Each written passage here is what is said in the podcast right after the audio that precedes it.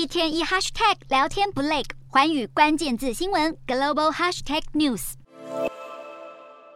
阿根廷在卡达世足赛抱回队史第三座的冠军金杯。十八号，球迷挤爆阿根廷首都布宜诺斯艾利斯市中心的方尖碑广场，全场万头攒动，陷入一片狂喜，仿佛暂时忘了正处于经济困顿。在布宜诺斯艾利斯郊区的这一座垃圾场，前来翻找的人越来越多。阿根廷通膨问题严峻，今年初已经高达百分之五十，估计年底将直逼百分之百，甚至恐怕将维持到明年底。然而巧合的是，不止今年，一九七八年和一九八六年，阿根廷同样在世足赛抱回大力神杯，当时通膨同样也飙上了三位数。美元走高，让阿根廷通膨问题雪上加霜。阿根廷政府也持续紧缩进口外汇管制，希望能够降低企业和民众对美元的需求，使阿根廷央行外汇短缺的情况获得喘息。而尽管就业有所回升，失业率下降，但许多人的薪资涨幅追不上通膨，使劳工失去购买力。全国更有四成人口是生活在贫穷线下。阿根廷今年干旱影响谷物收成，可能也冲击大宗商品的出口。然而，阿根廷总统大选明年登场，恐让经济更加动荡不安。